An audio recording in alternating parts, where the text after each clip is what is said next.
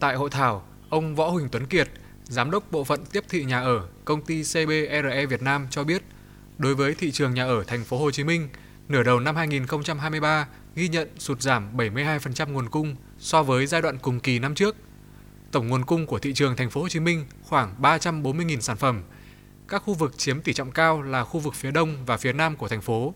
Thậm chí nếu so sánh nguồn cung so với giai đoạn đại dịch thì năm 2023 cũng rất thấp. Theo ông Kiệt, giai đoạn trước năm 2022, số lượng phân khúc tầm trung chiếm đa số thì sau giai đoạn này chủ yếu tập trung vào phân khúc cao cấp. Thống kê về giá từ năm 2019 đến nay, bình quân các phân khúc đều tăng giá. Điều này lý giải vì sao thị trường hiện nay tập trung phần lớn vào phân khúc cao cấp. Nhận định về thị trường bất động sản thời gian tới, tiến sĩ Nguyễn Trí Hiếu, chuyên gia tài chính ngân hàng cho rằng vẫn chưa nhìn thấy ánh sáng cuối đường hầm. Vấn đề khai thông nguồn vốn có lẽ phải đợi sang năm 2024. Hiện bất động sản vẫn trầm lắng, ách tắc vốn, ông Hiếu nói. Tuy nhiên về phía Nam, tôi nhìn thấy cơ hội nhiều hơn là phía Bắc.